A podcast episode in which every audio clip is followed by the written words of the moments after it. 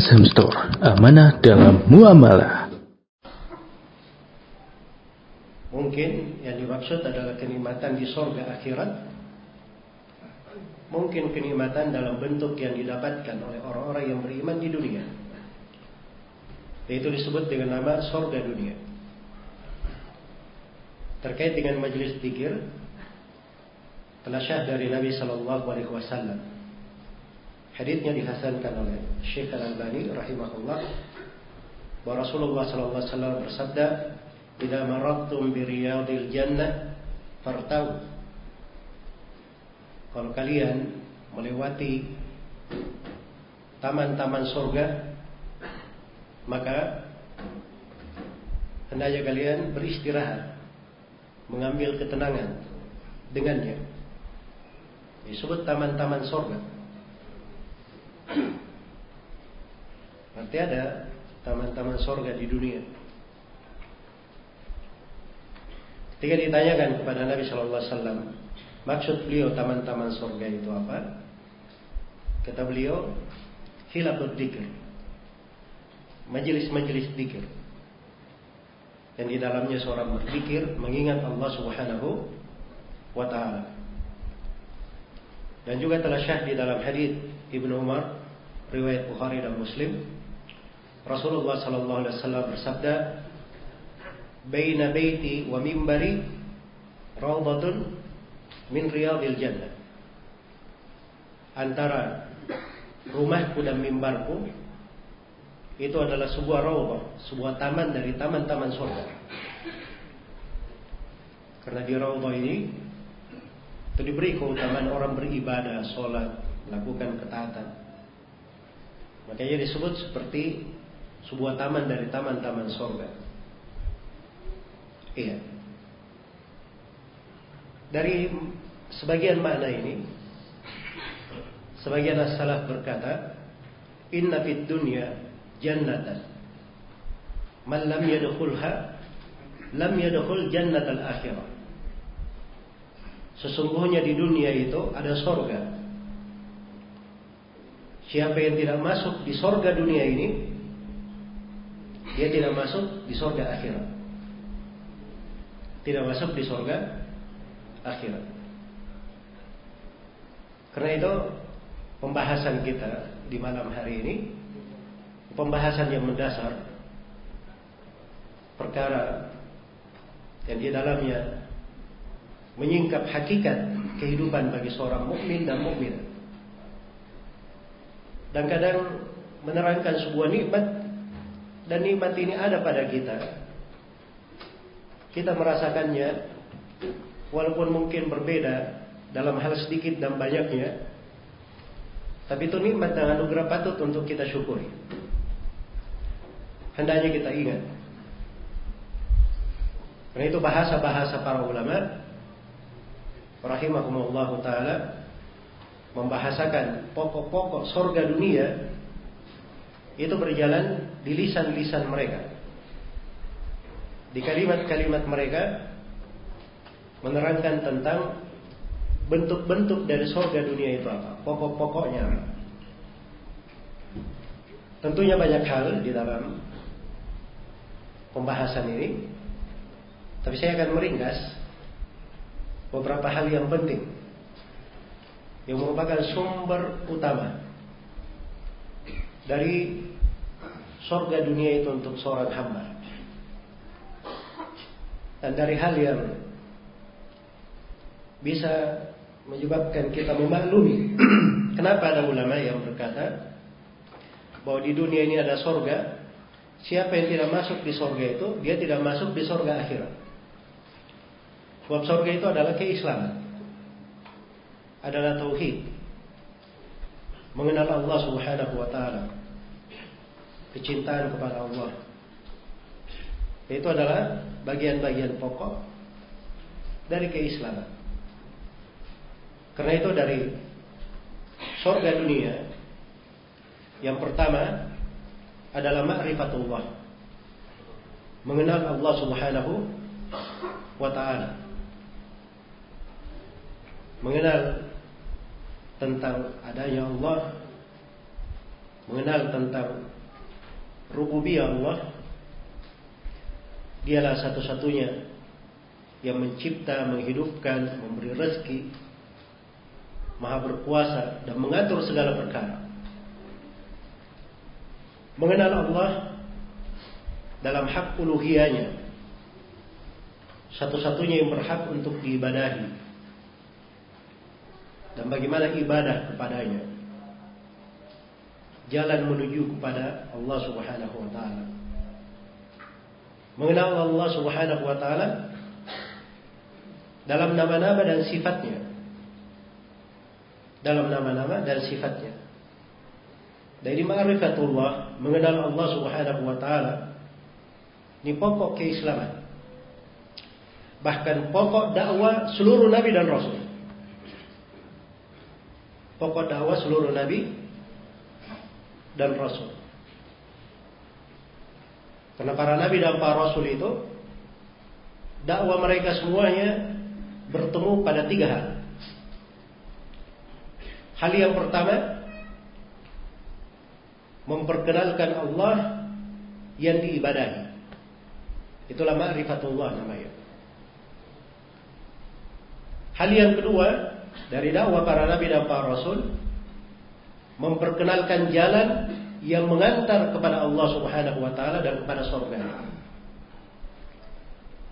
Dan yang ketiga dari dakwah para nabi dan para rasul adalah menjelaskan tentang balasan di belakang mengenal Allah dan mengenal jalan menuju kepada Allah ada balasannya di belakang yaitu surga di akhirat. Surga di akhirat. Jadi ma'rifatullah ini ini surga dunianya. Yang mengantar seseorang itu ke surga mana? Ke surga akhirat. Karena itu kata Malik bin Dinar rahimahullah taala, salah seorang ahli ibadah di kalangan as-salaf. Beliau berkata masakin ahli dunia. Kharaju minha wa ma atyaba ma fiha. Malik bin Dinar miskin. Orang-orang pencari dunia itu. Miskin. Mereka keluar dari dunia tapi belum merasakan hal yang paling indah di kehidupan dunia itu. Yang paling nikmatnya. Maka ada yang bertanya, Ma'atiyabu ma'atiha. Apa yang paling indah itu? Paling tayyib ini di kehidupan dunia. Kata beliau ma'rifatullahi wa mahabbatuhu. Mengenal Allah dan kecintaan kepada Allah. Ini dipahami kadarnya oleh para ulama rahimahumullah taala. Karena di dalam mengenal Allah Subhanahu wa taala itu akan merubah kehidupan seseorang itu menjadi kehidupan yang sebenarnya dengan mengenal Allah Subhanahu wa taala dan mengenal syariatnya, mengenal agamanya, dia memiliki ruh di dalam hidupnya. Sehingga membedakannya dengan orang-orang yang mati. Di dunia ini Allah membagi orang yang berjalan di atas muka bumi itu dibagi menjadi dua golongan. Dan ini pembagian di dalam Al-Quran.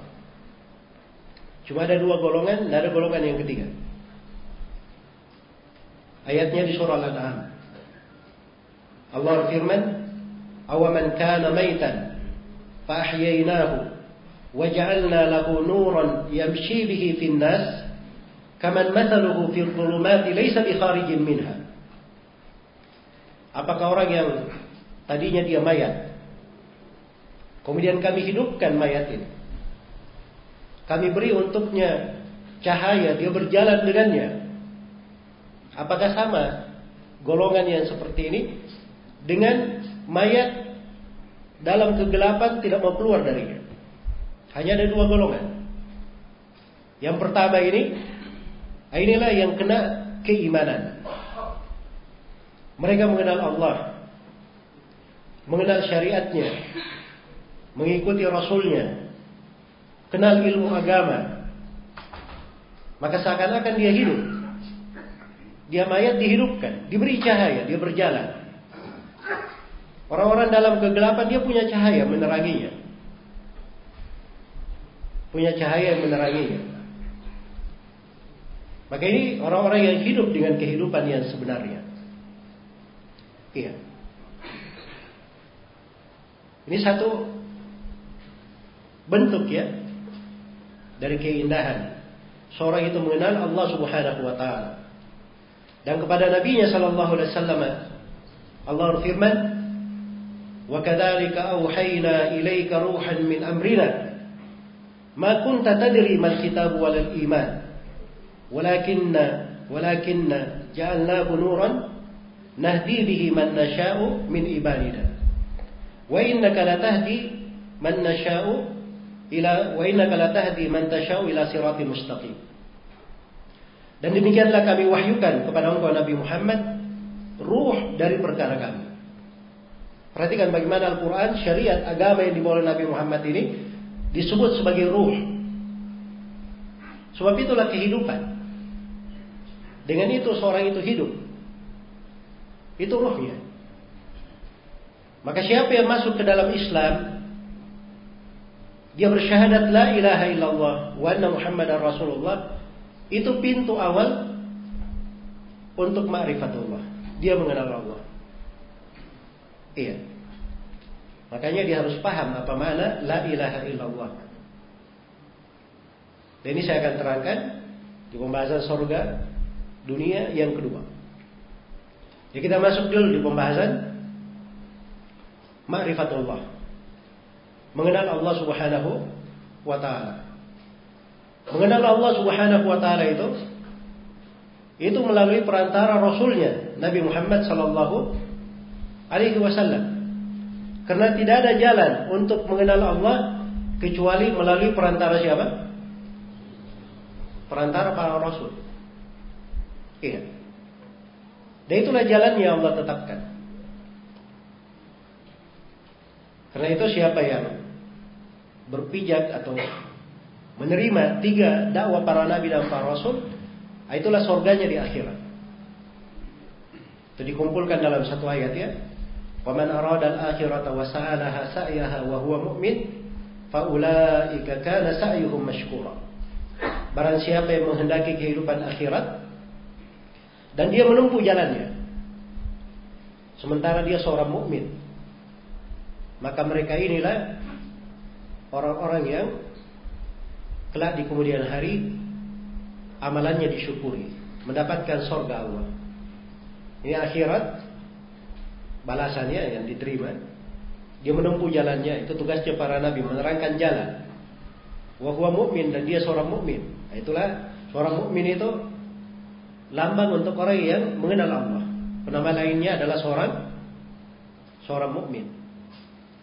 Iya. Dan mengenal Allah Subhanahu wa taala itu selain harus melalui jalan para nabi dan para rasul, apa yang dibahas tentang mengenal Allah Subhanahu wa taala itu semuanya pembahasan dimaklumi. Pembahasan dimaklumi. Diajarkan oleh Nabi Muhammad sallallahu alaihi wasallam kepada para sahabatnya. Para sahabatnya menerimanya dari Nabi Muhammad sallallahu alaihi wasallam, mengajarkannya kepada generasi setelahnya para tabiin. Para tabiin mengajarkannya kepada tabiut tabiin terus berlanjut ke masa para a'immah hingga hari ini. Agama itu terjaga. Karena misi dakwah para nabi dan para rasul itu akan selalu kekal di tengah umat ini terpelihara sampai hari kiamat. Telah mutawatir dari Nabi Shallallahu Alaihi Wasallam diriwayatkan dari jalur riwayat yang sangat banyak sekali. Bahwa Nabi Shallallahu Alaihi Wasallam bersabda, "La tazalu ta'ifatun min ummati zahirina 'ala al-haq, la yadurruhum man khadalahum wala man khalafahum hatta ya'ti amrullahi wa hum 'ala dhalik." Akan terus menerus ada satu kelompok dari umatku yang menampakkan kebenaran. Tidak membahayakan mereka, orang yang menyelisihi jalan mereka atau orang yang mencela mereka sampai hari kiamat. Jadi itu pasti akan ada orang-orang yang selalu menjaga dari keutuhan agama, kemurnian agama, menegakkan misi dakwah para nabi dan para rasul. di dalam mengenalkan siapa Allah yang diibadahi, bagaimana jalan menuju kepada Allah. Cuma satu jalan saja. Dan bagaimana balasan di akhirat yang akan didapatkan. Nah ini ma'rifatullah ini surga dunia. Iya. Orang yang masuk di dalam mengenal Allah, dia akan merasakan betapa indahnya kehidupan itu. Karena itu bercabang dari ma'rifatullah ini beraneka ragam bahasa dibahasakan oleh para salaf rahimahullahu taala. Mungkin saya terangkan beberapa hal sederhana. Iya. Di antaranya dari bentuk ma'rifatullah keindahan di dalam mengenal asmaul husna dan sifat-sifat Allah Subhanahu wa taala. Orang yang mengenal tentang mana asmaul husna kandungan dari nama-nama tersebut dan bagaimana konsekuensi di belakang nama itu. Pengaruh-pengaruh keimanan yang terpetik dari nama tersebut. Itu adalah hal-hal yang sangat besar. Hal-hal yang sangat besar untuk seorang muslim dan muslimah. Iya.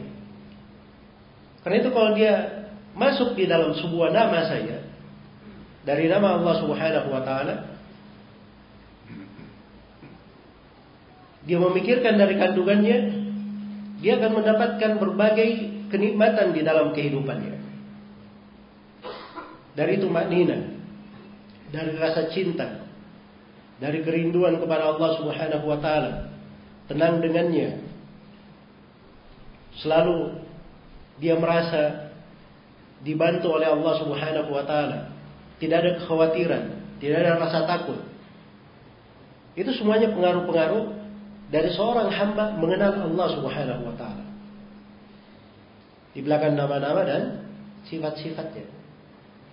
Iya. Begitu dia kenal nama Allah Al-Alim yang Maha mengetahui. Maka di belakang keimanan terhadap nama tersebut nikmat hidupnya. Kalau dia berbuat baik dia tidak perlu khawatir. Ada yang luput dari catatan Allah. Allah mengetahui apa yang ada di hatinya. Iya. Dan dia tak perlu khawatir kepada manusia. Iya alhamdulillah fi qulubikum khairan yu'tikum khairan mimma ukhida minkum wa yaghfir lakum. Kalau Allah mengetahui pada hati kalian ada kebaikan, maka Allah Subhanahu wa taala akan mengganti kalian lebih baik daripada itu. Sekaligus diampuni dosa-dosa kalian. Kepengaruh dari nama subhanallah. Iya. Ketika seorang hamba mengetahui dari nama Allah Al-Wasih yang maha luas. Maha luas di dalam nama-nama dan sifatnya. Maha luas dalam pemberian dan anugerahnya. Maha luas kekuasaannya. Maha luas dalam segala hal.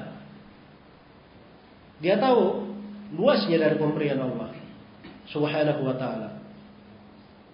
Maka Ketika dia ingin sesuatu, dia tahu bahwa rohnya mampu untuk segala sesuatu. Tidak ada hal yang mustahil di dalam hal itu. Ketika dia selami dari rahmat Allah subhanahu wa ta'ala. Nama-nama yang terkait dengan rahmat itu banyak ya.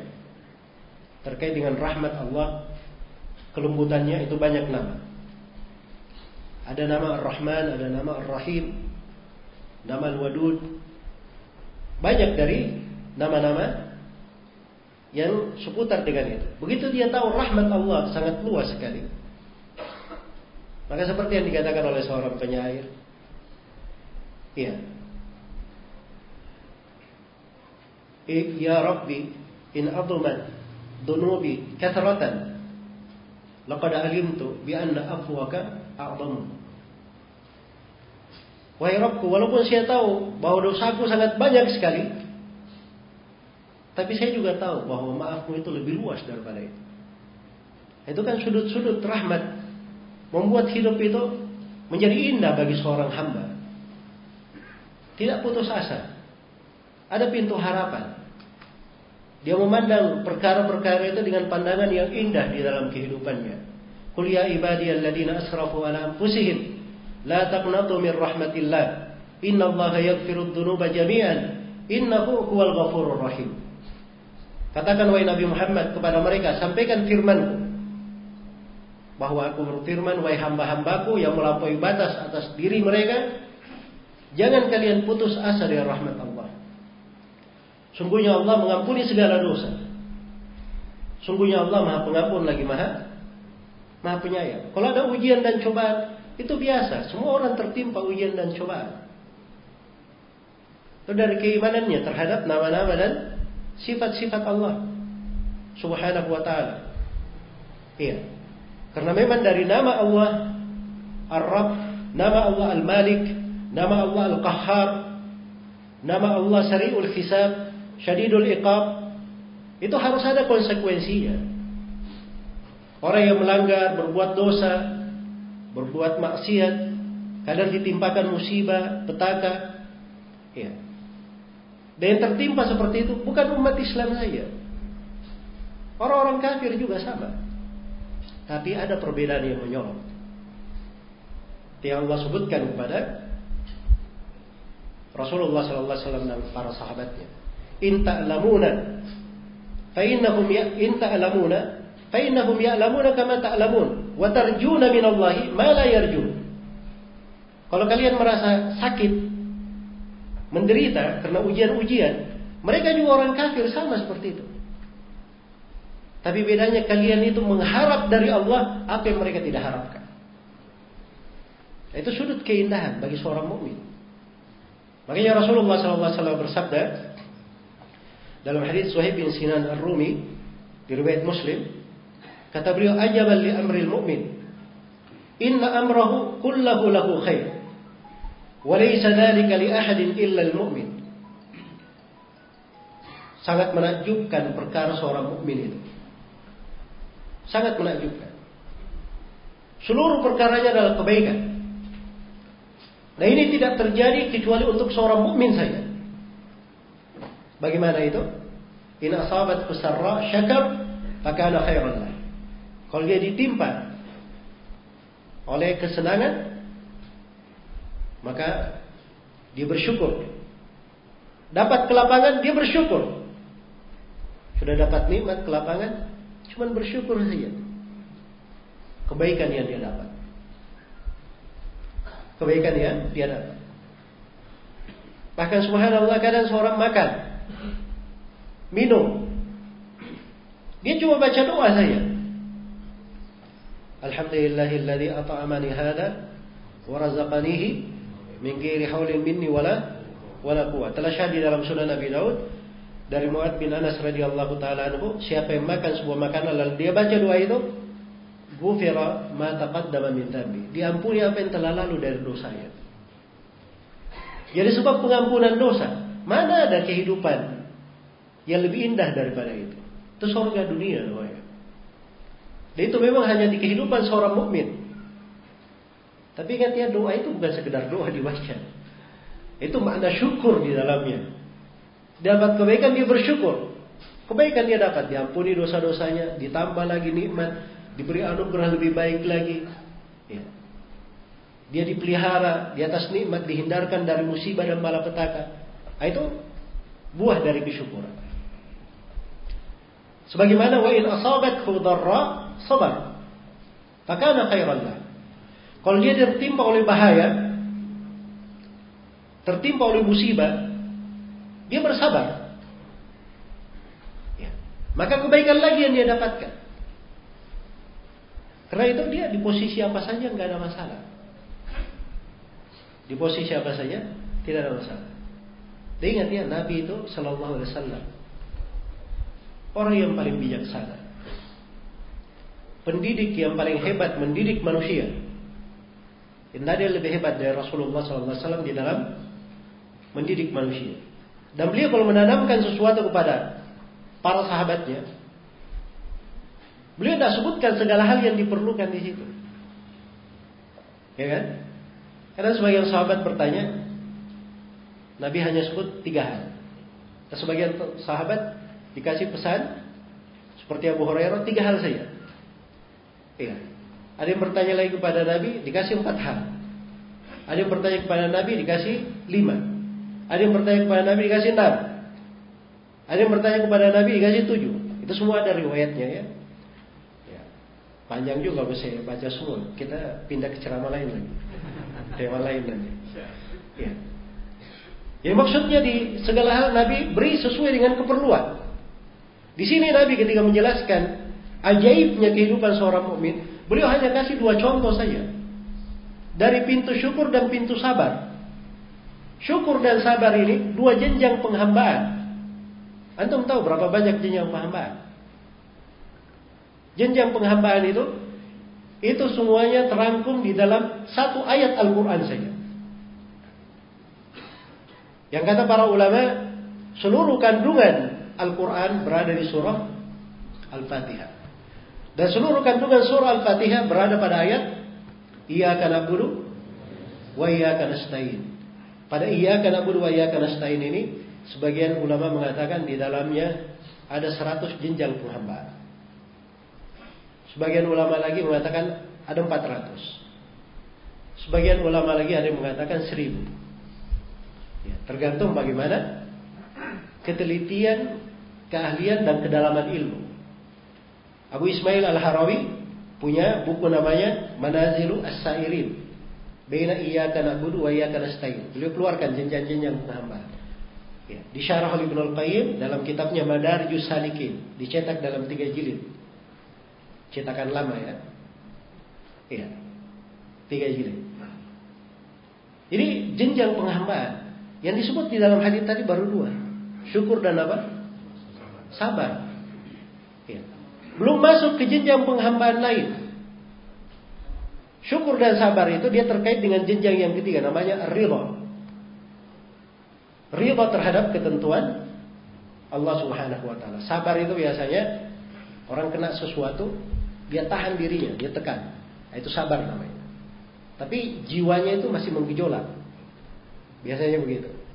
Kalau ridha tidak, Ridho itu tidak ada gejolakan di jiwanya. Dia terima. Dia terima. Ya. Karena itu kata banyak ulama, ridho itu tingkatannya lebih tinggi daripada apa? Lebih tinggi daripada sabar. Tahu kalimat yang berjalan di tengah para ulama tentang ridho? Kata mereka, ridho jannatud dunya wa bustanul abidin. Ridho itu adalah surganya dunia dan tamannya ahli-ahli ibadah. Tamannya ahli-ahli ibadah. Dan ini di pembahasan ridho saja, itu ditulis oleh para ulama buku-buku tersendiri tentang ridho. Untuk sabar, lebih banyak lagi yang buku ditulis. Khusus tentang sabar. Syukur ditulis buku khusus tentang syukur. Ikhlas ditulis, jenjang penghambaan ikhlas. Mahabbat, al-khawf, al-raja, rasa takut, rasa harapan. Iya, al-yaqadha, selalu teringat. Asyauq ila Allah, kerinduan kepada Allah, al-firaru ila Allah, berlari kepada Allah Subhanahu wa taala. Itu jenjang-jenjang penghambaan. Dan banyak sekali dari jenjang penghambaan itu. Kita berputar antara indah itu, itu sorga-sorga dunia, subhanallah. Nikmat sekali kehidupan seorang mukmin itu. Karena itu ma'rifatullah, mengenal Allah Subhanahu wa taala itu wajar ya. Dikatakan bahwa itu adalah surga dunia. Iya. Nah, di belakang ma'rifatullah ini, nah itulah hal yang kedua yang ingin saya jelaskan di sini. Sebab pokok dari ma'rifatullah itu adalah memurnikan ibadah kepada Allah Subhanahu wa taala. Itulah tauhid. Itulah la ilaha illallah hal yang teragung dari seluruh dakwah para nabi dan para rasul. Walaqad ba'atna fi kulli ummatin rasulan an ibudullaha wajtanibut taghut. Sungguh kami telah utus pada setiap umat seorang rasul supaya mereka menyuruhkan beribadahlah kalian kepada Allah dan jauhilah taghut.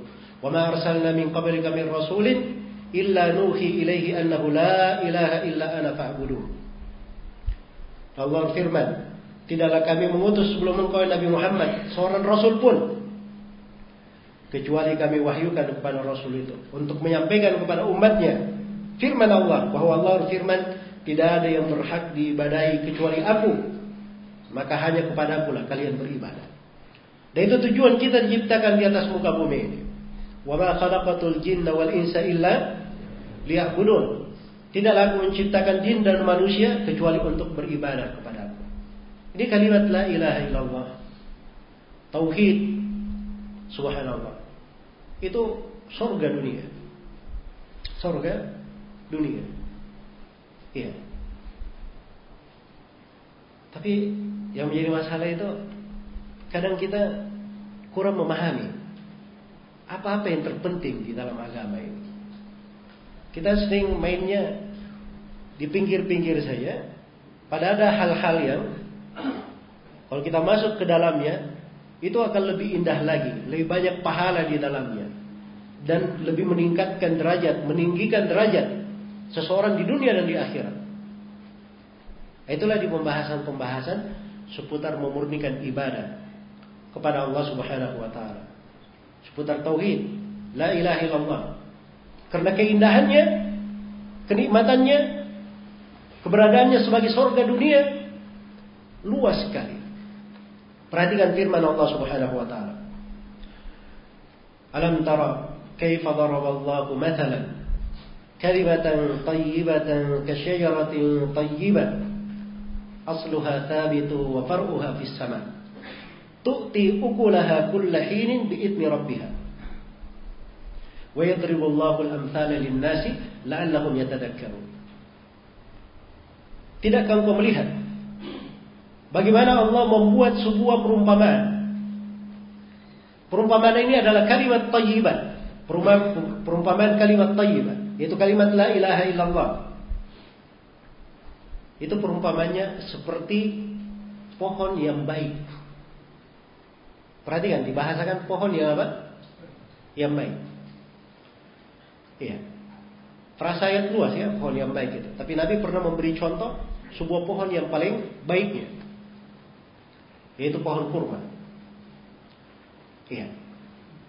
Di dalam hadis riwayat Bukhari dan Muslim dari Ibnu Umar radhiyallahu anhu, Nabi pernah bertanya kepada para sahabat, "Inna minasyajari syajaratan la yasqutu waraquha dari pepohonan yang ada, ada sebuah pohon. Dedaunannya tidak jatuh, tidak berguguran. Wa mathaluha kamathalil mu'min. Dan perumpamaan pohon ini sama dengan perumpamaan seorang mukmin. Ini pohon keimanan. Ada Abu Bakar, ada Umar di situ. Para sahabat pun menebak. Tapi mereka tebak di pohon-pohon berada di padang pasir. Ibnu Umar di dalam dirinya berkata oh, itu pohon kurma. Tapi dia nggak berani ngomong. Masih muda, ada ayahnya, ada Abu Bakar, ada Umar, mana berani dia ngomong. Tapi dalam hatinya pohon kurma. Begitu jawabannya tidak ada yang benar, Nabi berkata, hian nahla, itu pohon kurma. Ya, baru setelah selesai majelis, dia cerita ke ayahnya bahwa di hatinya itu pohon kurma. Kata Umar, kenapa kamu nggak bilang? Andai kata kamu ucapkan, itu lebih senang, saya senangi daripada begini dan begini. Nah, itu keseriusannya orang-orang tua dari kalangan para sahabat. Ya, melihat anak-anaknya itu menonjol di depan guru. Ya, bukan menonjolkan dirinya di depan manusia berbangga, tapi kalau depan guru itu ada hal yang baik ya di dalam pendidikan yang dimaksudkan di situ. Jadi itu pohon kurma.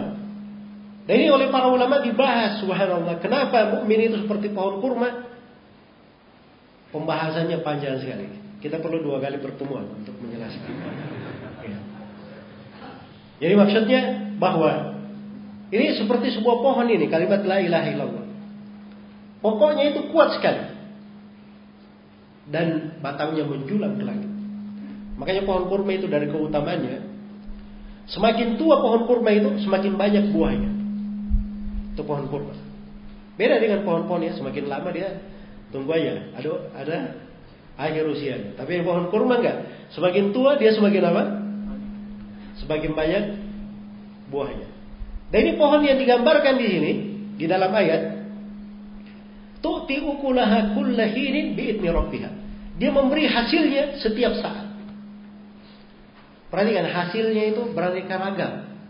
Bukan cuma satu dua buah saja. Kalau kita pohon di dunia ini paling buahnya cuma satu saja. Ini berbagai buah yang muncul dari situ. Iya. Kemudian buahnya itu bukan musiman. Ya, kalau kita durian ada musimnya ya. Mangga ada musimnya. Rambutan ada musimnya. Kan begitu? Umumnya buah-buahan itu ada musimnya. Tapi ini setiap saat menghasilkan. Inilah pohon kalimat tauhid la ilaha illallah. Pohon keimanan. Itu luar biasa. Makanya para ulama itu mengajarkan tentang tauhid dan perhatian mereka tentang tauhid itu lebih daripada yang lainnya. Dan itulah yang diistilahkan oleh para ulama dengan sunnah. Nah, ini sering antum gunakan ya kajian sunnah sudah mulai mengenal sunnah. Ya, harus paham apa itu sunnah. Sunnah itu di masa dahulu itu memang terkenal ya. Jadi kalau orang belajar pasti diajari sunnah dulu. Diajari iman. Bahasa lain. Dan itu pengajaran Nabi terwarisi dari masa ke masa. Makanya kata sahabat-sahabat muda seperti Jundub bin Abdullah itu ada hadis di riwayat Ibnu Majah. Jundub bin Abdullah berkata, "Kunna ma'an Nabi sallallahu alaihi wasallam wa nahnu fityanun hazawir." Kami bersama Nabi sallallahu alaihi wasallam dan kami adalah anak-anak muda yang sudah mendekati balik. Mendekati balik. Bagaimana mereka belajar dari Nabi? Kata Jundub, "Fata'allamna al-iman qabla an nata'allam al-Qur'an." Maka kami pelajari iman sebelum mempelajari Al-Qur'an. Thumma ta'allamna al-Qur'an. Fazdadna bihi imana. Setelah itu kami belajar Al-Qur'an. Maka keimanan kami semakin bertambah. Ya. Ini kan jadi tanda tanya kan Rianto. Apa ini iman? Kok bukan Al-Quran? Apa ini iman? Yang mereka pelajari sebelum belajar Al-Quran. Iman ini inilah inti dan pokok jalan di dalam beragama, di dalam berislam. Itu dipelihara, dijaga. Para sahabat mempelajarinya dari Nabi. Dipahami oleh para tabiin dari para sahabat. Tabiut tabiin menerimanya dari para tabiin. Berjalan dari masa ke masa. Makanya ditulis buku-buku, bahkan ratusan buku ditulis oleh para ulama. Tentang iman itu, tentang sunnah itu. Pokok pijakan di dalam beragama namanya. Iya. Inilah sunnah yang Al-Bukhari berguru dari lebih seribu guru. Semua guru yang mengajari hal yang sama. Inilah sunnah yang dikatakan oleh Imam Ahmad. Usul sunnah indana. Pokok sunnah di sisi kami. Maksudnya di kalangan para ulama. Inilah sunnah dan iman yang Abu Hatim Ar-Razi, Abu Zur'a Ar-Razi berkeliling ke seluruh negeri kaum muslimin. Mereka catat dari para ulama di masa mereka. Dan mereka hafal ucapan ulama di masa sebelumnya, masa sebelumnya sampai kepada para sahabat. Kemudian perlu diterangkan bahwa inilah yang dimaksud dengan sunnah. Sebab itu ilmu terwarisi. Ilmu terwarisi. Ya. Dan itu akidah. Tidak masuk akal ya. Dakwanya para nabi dan para rasul kok tidak jelas? Kok bisa dakwanya para nabi dan para rasul pembahasan sholat, puasa, zakat lebih terang daripada dia? Ya kamu jangan belajar akidah. Kenapa? Banyak silam pendapat. Kamu jangan belajar tentang takdir. Nanti kamu bisa tersesat. Masya Allah. Kok bisa tersesat orang belajar tentang takdir? Padahal itu adalah dari pokok apa? Keimanan. Iya. Dari sunnah itu kadang sebagian sahabat mereka mengajari cinta kepada Abu Bakar dan Umar. Itu bagian dari jalan keislaman. Dan hal-hal yang seperti ini, ini mulai apa namanya? Mulai redup ya, banyak terkubur. Nah, ini tidak boleh seperti itu di tengah umat. Itu sebab kelemahan. Kekuatan umat Islam ini dengan kembali kepada dasar pokok yang merupakan inti seruan dakwah para nabi dan para rasul. Inilah pembahasan-pembahasan tauhid. Pentingnya untuk kita kaji. Hal-hal yang terkait dengan akidah. Dan di dalam mempelajarinya itu surga dunia. Indah sekali. Di dalam hal tersebut. Sebab keteguhan seorang hamba di dalam hidupnya. Hal yang membuat dia merasakan manisnya iman. Lezatnya iman. Bukankah Nabi Shallallahu Alaihi bersabda dalam hadis Anas bin Malik riwayat Bukhari dan Muslim, "Salatun man kunna fihi wajada bihinna halawatal iman." Ada tiga hal. Siapa yang tiga hal ini ada pada dirinya, dia akan dapatkan manisnya iman. Yang pertama yakun Allah wa rasuluhu ahabba ilaihi mimma siwahuma. Hendaknya Allah dan Rasulnya yang paling dia cintai melebihi kedua. Yang kedua, wa yuhibbal mar la yuhibbuhu illa lillah. Dia cinta kepada seseorang, cintanya itu tiada lain kecuali karena Allah. Itu manis iman itu. Iya. Dia akan dapatkan manisnya iman. Dan yang ketiga, ayakraha ayyauda fil kufri ba'da an anqadahu Allahu minhu kama yakrahu ayyul ayyulqa atau ayyuqdafa finnar. Dia benci untuk kembali kepada kekafiran setelah Allah selamatkan dari kekafiran. Dia diselamatkan seorang muslim, dia benci kembali kepada kekafiran sebagaimana dia benci dilemparkan ke dalam api neraka. Itu dari pokok-pokok keimanan. Ya, bagian dari tauhid. Seorang akan mendapatkan lezatnya iman, manisnya iman di situ. Dan dia akan dapatkan lezatnya iman di dalam pembahasan-pembahasan tauhid itu. Diriwayatkan oleh Imam Muslim dari Al-Abbas bin Abdul Muttalib radhiyallahu anhu, Rasulullah sallallahu alaihi wasallam bersama bersabda, "Daqa ta'mal iman Man radiya billahi rabban wa bil islami dinan wa bi Muhammadin sallallahu alaihi wasallam rasulah. Seorang akan yang merasakan lezatnya iman itu adalah siapa yang ridha Allah sebagai Rabbnya. Dia ridha Islam sebagai agamanya dan Nabi Muhammad wasallam sebagai rasulnya. Dia belajar tentang tauhid, dia mengenal apa itu tawakal. Dia rasakan betapa indahnya firman Allah, "Wa may yatawakkal 'ala Allah fa huwa hasbuh." Siapa yang bertawakal kepada Allah, maka Allah yang akan mencukupinya. Dia tahu betapa indahnya berbaik sangka kepada Allah. Ini pembahasan-pembahasan tauhid ya. Dasar tauhid, dasar berbaik sangka kepada Allah itu itu dibangun di atas pengenalan terhadap keagungan Allah nama-nama dan sifat-sifatnya. Semakin seorang mengenalnya, maka akan semakin indah dia berbaik sangka kepada Allah.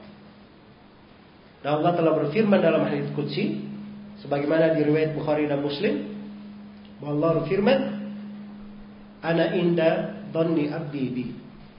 Sesungguhnya aku ini sesuai dengan persangkaan hambaku terhadap. Iya. Orang yang belajar tauhid itu selalu berbaik sangka kepada Allah di segala kondisi. Makanya selalu dapat kebaikan, indah segala perkara, segala urusannya. Jelas ya? bukan orang-orang yang apa namanya di awal-awal kali kemarin corona itu pokoknya kalau gini terus kita hancur di negara kita itu subhanallah sampai sedemikian rupa berburuk sangka kepada Allah ya. jelas ya seorang itu harus berbaik sangka kepada Allah di belakang ujian di belakang cobaan apa saja dia selalu berbaik sangka kepada Rabbnya dan itu keindahannya akan terasa nikmat sekali Nah ini warna-warna yang banyak dan luas sekali di pembahasan-pembahasan tauhid. Baik, sudah dua pintu saya terangkan dari surga dunia. Kita dan sholat isya. ليس البيت جنب البحر ما شاء الله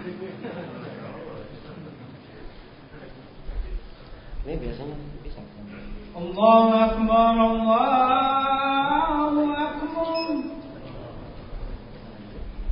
الله أكبر الله أكبر أشهد أن لا إله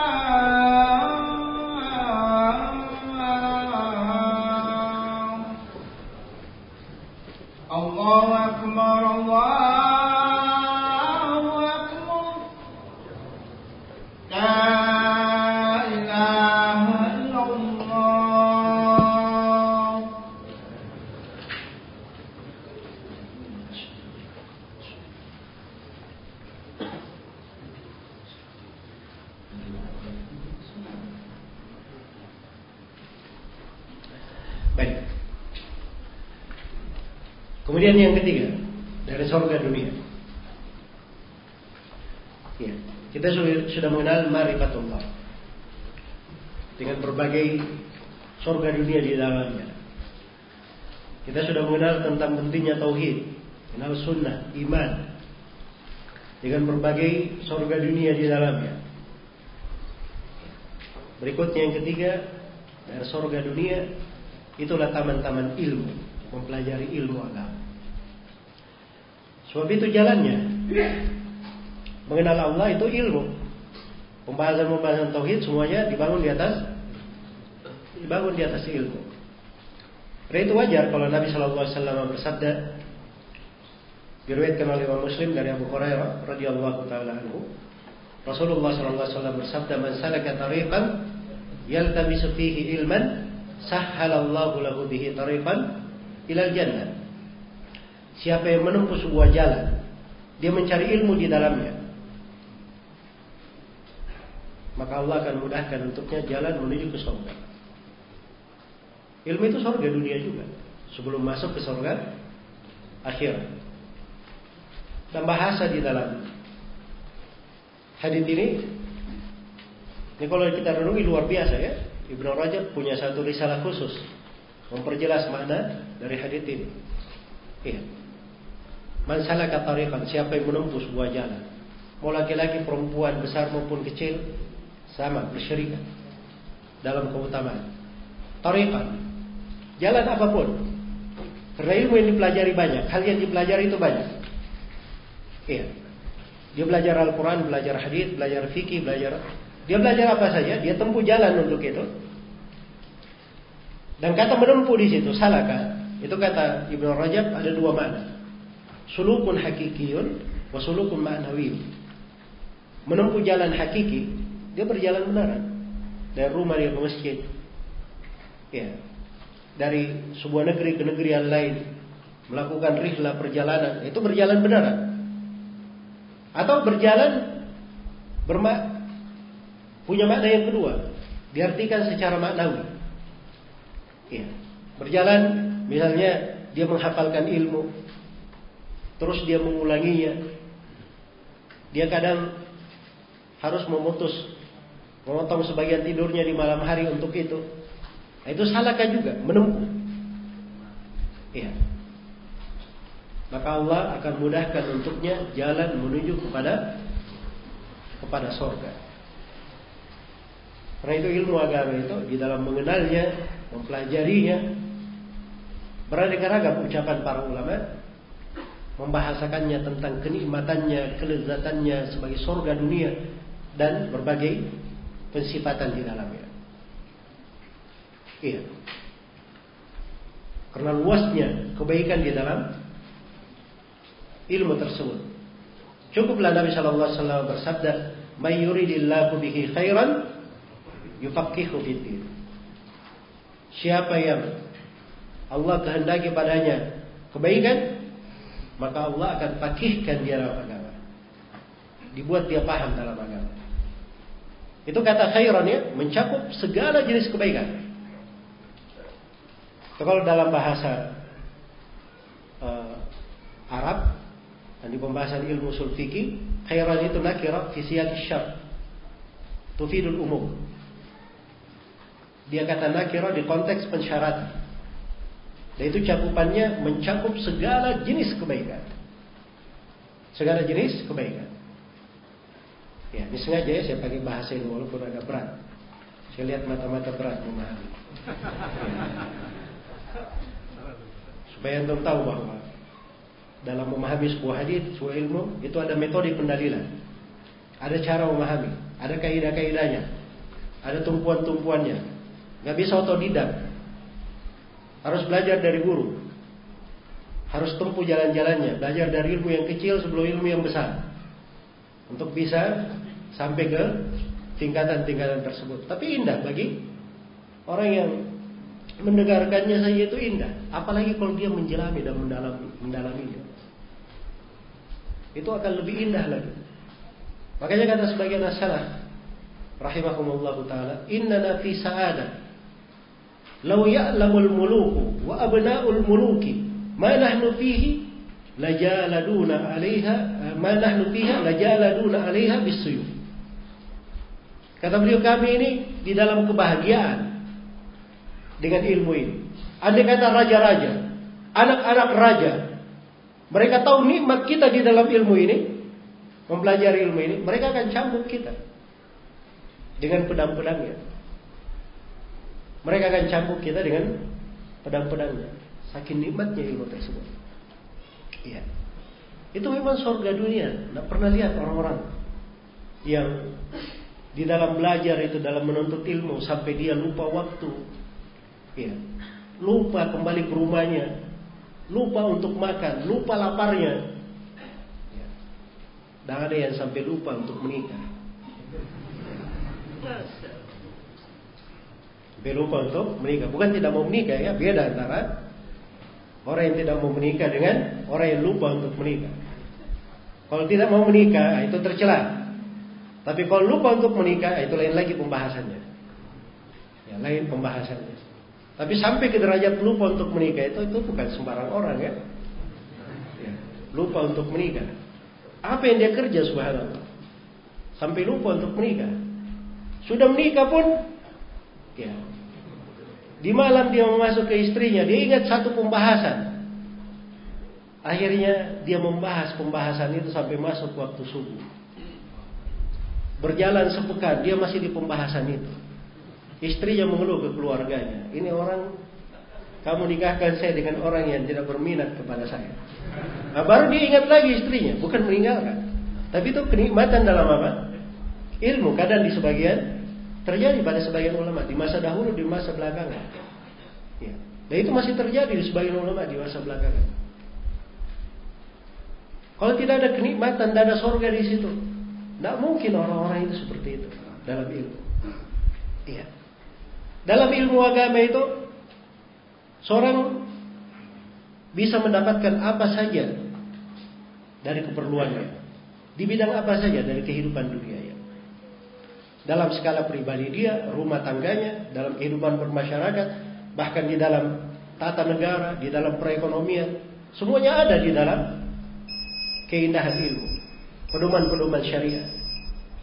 Nah, itu surga dunia di dalam ilmu itu. Iya. Nah, sebagian ulama itu subhanallah ada yang disebut di biografi sebagian dari para imam jarh wa ta'dil. Dia ketemu dengan imam yang lain di pintu Masjidil Haram setelah sholat Isya. Kemudian karena berjumpa dengan orang yang bukan sembarangan dan jarang bertemu. Nah, langsung dia mulai pembicaraan. Saya hafal di pembahasan sholat sekian ribu hadis. Begini, begini, begini. Temannya juga berkata, saya juga hafal. Dari jalur begini, begini, begini. Saya memberikan.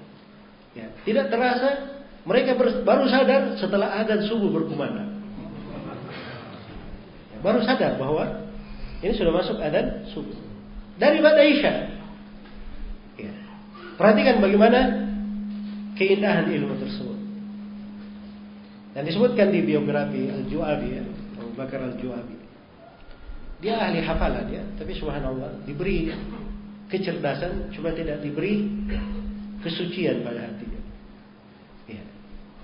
Nah itu beliau di banyak riwayatnya tidak dipakai, walaupun hafalannya luas sekali. Al-Ju'abi.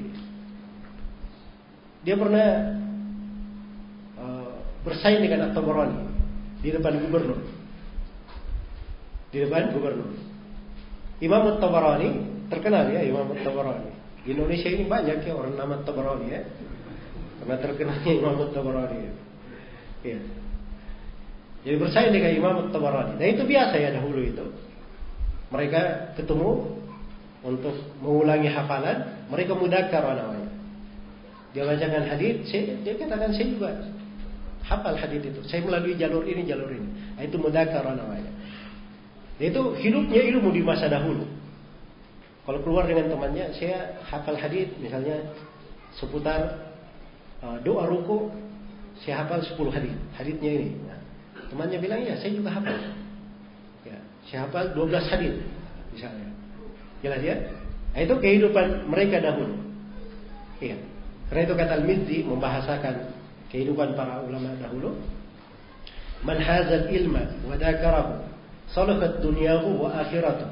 Fa'adim lil ilmi mudakaratan fahayatul ilmi mudakaratu.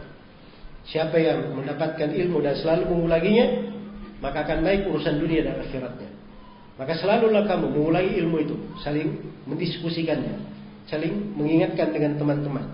Karena hidupnya ilmu dengan banyaknya di mudakara. Nah, ini seperti kejadian At-Tabarani dan siapa? Al-Ju'abi ini. Ini gubernur disaksikan gubernur.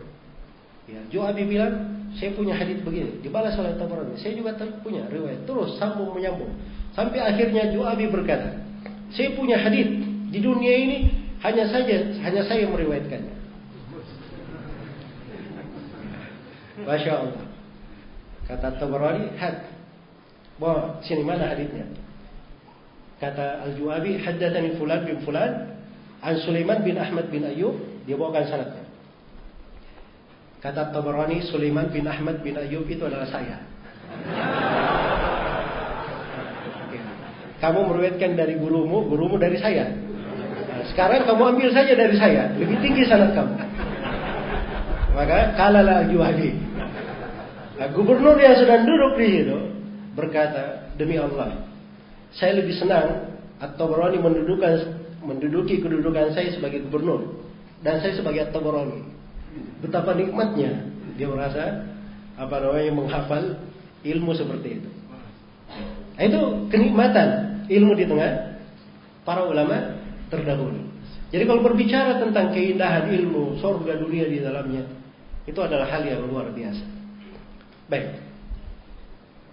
Ini yang terakhir mungkin ya, karena waktu membatasi kita. Ya. Ini hal-hal yang saya sampaikan untuk menjadi uh, pembelajaran peringatan untuk kita semua. Ternyata subhanallah di dalam banyak hal yang mungkin selama ini kita jalani, kita pelajari. Ternyata itu kenikmatan hidup, surga dunia. Tapi kadang kita kurang menyadarinya. Ya. Dan ada hal-hal yang mungkin kita hendaknya lebih menata diri lagi. Untuk lebih tinggi lagi mencapai derajat dari surga dunia itu sehingga meninggikan derajat kita di surga akhirat di kelak di kemudian hari insyaallah taala. Baik. Yang keempat dari surga dunia adalah kesibukan seorang hamba dengan ketaatan-ketaatan yang zahir maupun yang batin. Ketaatan yang zahir maupun yang batin. Ketaatan itu jangan selalu dipahami hal yang zahir saja. Oh, sholat lima waktu itu pasti ya kewajiban. Sholat rawatib, misalnya ketaatan puasa sunnah, sholat malam. Nah, itu kan zahir ya semuanya. Tapi kadang ada hal-hal dari ketaatan itu terkait dengan batin. Terkait dengan batin. Yang batin ini kadang lebih dahsyat daripada yang zahir. Iya. Karena itu kata sebagian sahabat, tidurnya orang-orang yang cerdas, orang-orang yang punya ilmu, itu kadang lebih baik daripada ibadahnya orang-orang yang tertipu dengan dirinya, orang-orang yang jahil satu malam suntuk dia ibadah.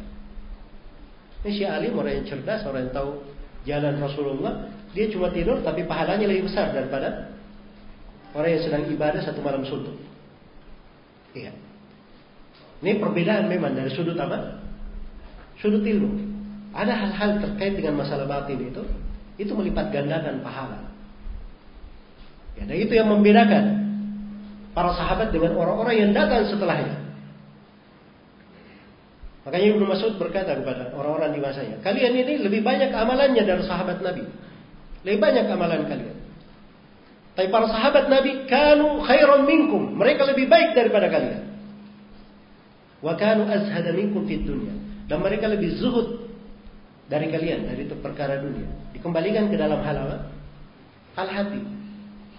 Kata Sahal bin Abdullah Tasturi, "Ma sababakum Abu Bakr bi kathrati salatin wala sadaqatin wala siyam, walakin bi syai'in waqara fi qalbihi."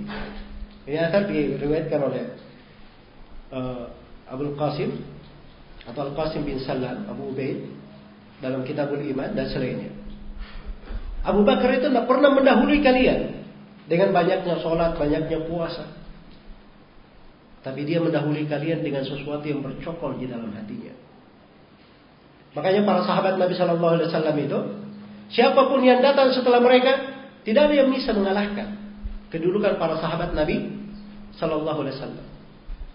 Ya, gaya beragama mereka itu unik. Gaya beragama mereka itu unik. Karena itulah kita kalau mau masuk di sorga yang hakiki, kita pelajari agama sebagaimana jalannya para sahabat Rasulullah Sallallahu Alaihi Wasallam. Ibaratkan seperti orang yang umat ini berjalan ya dari satu garis star sama, semuanya berjalan. Para sahabat jalannya santai. Tapi begitu finish mereka sudah ada semua di depan. Iya. Dan dibahasakan oleh seorang penyair, "Manli bimithli sayrikal mudallali tamshi ruwaidan wa fil awwali." Siapa yang bisa menyanyi gaya beragama, beragama kalian yang santai. Kalian jalannya pelan-pelan, tapi tibanya paling pertama. Nah, itu hal-hal yang terkait dengan keimanan. Itu tadi yang dipelajari oleh Junduk. Iya. Hal-hal yang terkait di dalam hati mereka. Hal-hal yang sangat besar. Kadang amalan kecil bisa menjadi sebesar gunung. Kalau kita, subhanallah, kadang amalan kita itu besar ya. Perjuangan besar. Tapi nilainya itu nasallallahu alaihi keadaan keikhlasan kita. Kehendak dunia kita lebih banyak. Hal-hal yang mengitari hati itu, itu mengicilkan dari perkara-perkara besar yang kadang kita lakukan. Ya, maka perlu memahami bahwa ketaatan itu kalau dilakukan secara zahir dan batin itu adalah surga dunia. Yang zahirnya, yang batinnya semuanya adalah surga dunia. Makanya tadi sholat di antara mimbar dan rumah Nabi itu disebut Rawdatul Jannah. Itu pintu-pintu ibadah. Halaman zikir itu disebut apa? Taman-taman sorga. Perbuatan bir dikatakan fi naim dalam apa? Dalam kenikmatan. Itu ada kenikmatannya, ada kelezatannya. Satu ibadah kadang seorang kalau sudah terbiasa merasa lezat dengannya, itu bisa mewarnai hidupnya. Subhanallah. Mewarnai kehidupannya. Iya. Maka kita harus selalu memelihara dari amalan-amalan ketaatan yang zahir maupun yang batin untuk berada di dalam sorga dunia ini. Baik ini penjabarannya panjang ya di dalam pintu-pintu ibadah, pintu-pintu ketaatan. Ya, kita saja berada di masjid ini dari sholat maghrib kita duduk kepada sampai ke sholat isya. Ya kita hadirkan saja niat-niat yang baik. Duduknya kita saja ini itu dihitung seperti orang yang sedang sholat. Berdasarkan hadis Nabi Shallallahu Alaihi Wasallam yang menjelaskan keutamaan tentang hal tersebut. Dan dihitung sebagai riba seperti orang yang berjaga di perbatasan-perbatasan negeri kaum muslimin yang melindungi kaum muslimin dari ancaman serangan musuh mendadak. Iya. Keutamaan besar, apalagi kalau duduk dengan banyak beristighfar, dia menghadirkan keagungan Allah. Dia duduk ya senang bersama umat Islam, bersama kaum muslimin, mengangkat kejahilan dari dirinya, ya. menghidupkan agama Allah. menjaga agama Allah. Itu luar biasa. Dari kebaikan-kebaikan. Kita duduk, terdengar adan, di menjawab adan itu saja, itu puluhan keutamaan di dalam menjawab adan. Puluhan keutamaan. Pada menjawab adan. Belum lagi berdoa setelahnya. Subhanallah. Jadi ini semuanya kalau berjalan pada seorang hamba ketaatan-ketaatan ini, dia berpindah dari sebuah ketaatan-ketaatan yang lainnya, maka itu artinya dia berada di dalam sebuah kenikmatan. Iya. Berada di dalam sebuah sorga. Berada dalam sebuah sorga. Maka inilah sebagian makna yang mungkin bisa kita terangkan di kesempatan ringkas ini. Mudah-mudahan bermanfaat untuk semuanya. Dan saya mohon maaf atas segala macam kekurangan. Dan saya bermohon kepada Allah Subhanahu wa taala yang mengumpulkan kita di majelis yang baik ini dalam tema sorga dunia. Semoga Allah Subhanahu wa taala menganugerahkan kepada kita semua sorga di dunia ini dan mengumpulkan kita semua di sorga Allah di akhirat nanti. Dan semoga Allah Subhanahu wa taala mengampuni segala dosa dan kesalahan kita. Dan saya tutup dengan sebuah doa diriwayatkan oleh Ibnu Majah dari Ibnu Umar radhiyallahu anhu. Beliau berkata, "Qallama kana yajlisu qallama kana Nabi sallallahu alaihi wasallam jalasa majlisan hatta da'a bihaula'i da'wah." Sangat jarang Nabi Shallallahu Alaihi Wasallam duduk di sebuah majelis sampai beliau berdoa dengan doa-doa itu. Ini doa yang saya akan tutup dengannya majelis kita ini. Allahumma inna nas'aluka min khasyatika ma tahulu bainana wa baina ma'asi wa min ta'atika ma tuballighuna bihi jannatak wa min al-yaqini ma tuhawwinu bihi alaina masa'ib ad-dunya. اللهم متنا بأسمائنا وقواتنا وأبصارنا ما أحييتنا واجعله الوارث منا واجعل ثأرنا على من ظلمنا وانصرنا على من آدانا ولا تجعل مصيبتنا في ديننا ولا تجعل الدنيا أكبر همنا ولا مبلغ علمنا ولا تسلط علينا من لا يرحمنا. سبحانك اللهم وبحمدك أشهد أن لا إله إلا أنت أستغفرك وأتوب إليك والحمد لله رب العالمين. والسلام عليكم ورحمة الله وبركاته.